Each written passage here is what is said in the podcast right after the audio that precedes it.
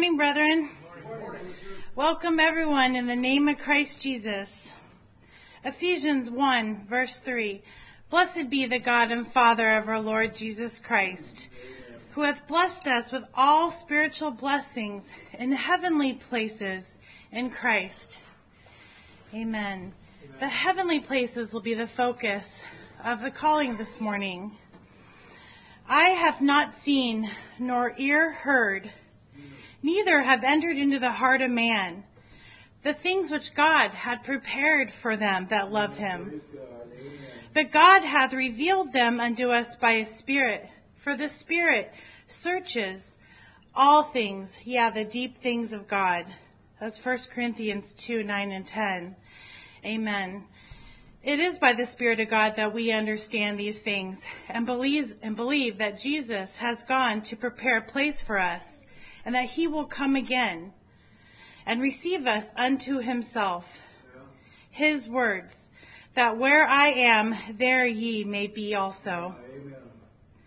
Here and now, brethren, we receive these things by faith and see with spiritual eyes as we walk about Zion, marking her bulwarks and considering her palaces, that we may tell it to the generation following. This God is our God forever and ever. He will be our guide, even unto death. This brings me back to Ephesians 1 now, verses 10 and 11. That in the dispensation of the fullness of time, he might gather together in one all things in Christ, both which are in heaven and which are in, on earth. Yeah, Even in him whom also we have obtained an inheritance, being predestinated according to the purpose of him who worketh all things after the counsel of his own will. Amen. We have been made one with Christ to ultimately reign with Christ in glory. According to God's will and purpose, we are here being prepared to enter into the place that Jesus has prepared for us and receive our heavenly inheritance. In the second chapter of Revelation, Jesus' words are, And he that overcometh and keepeth my works unto the end, to him I will give power over the nations. So if we overcome, brethren, it is promised.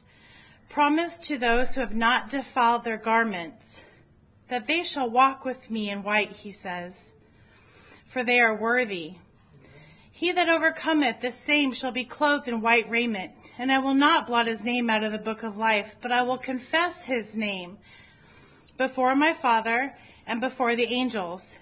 He that hath an ear, let him hear what the Spirit says unto the churches.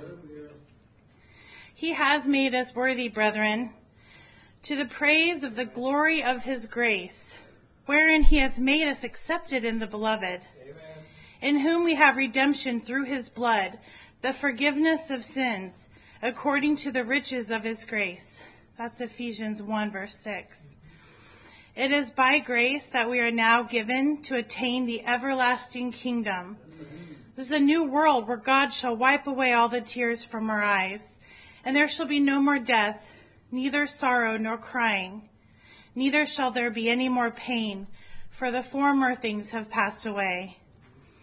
God is faithful to keep these promises, brethren. He will create a new heavens and a new earth, and the former shall not be remembered, nor come into mind. So as we partake of the word of God this morning and worship and sing his praises, let's keep in mind the good things to come, in the world to come, promised for those who overcome. Seek ye the kingdom of God, and all these things shall be added unto you. Fear not, little flock, for it is your Father's good pleasure to give you the kingdom. Let us pray. Our Holy Father in heaven, Lord, we come before you in thanksgiving for the promise of the world to come. We pray asking for grace to set our affections not on things of this world, but on the world to come. Lord, we ask for strength to keep our minds set on Christ and to attain the better resurrection, the resurrection to eternal glory with you, Father. We pray for grace to pick up our crosses, follow after your Son, and attain the world to come. We pray these things in Jesus' name. Amen.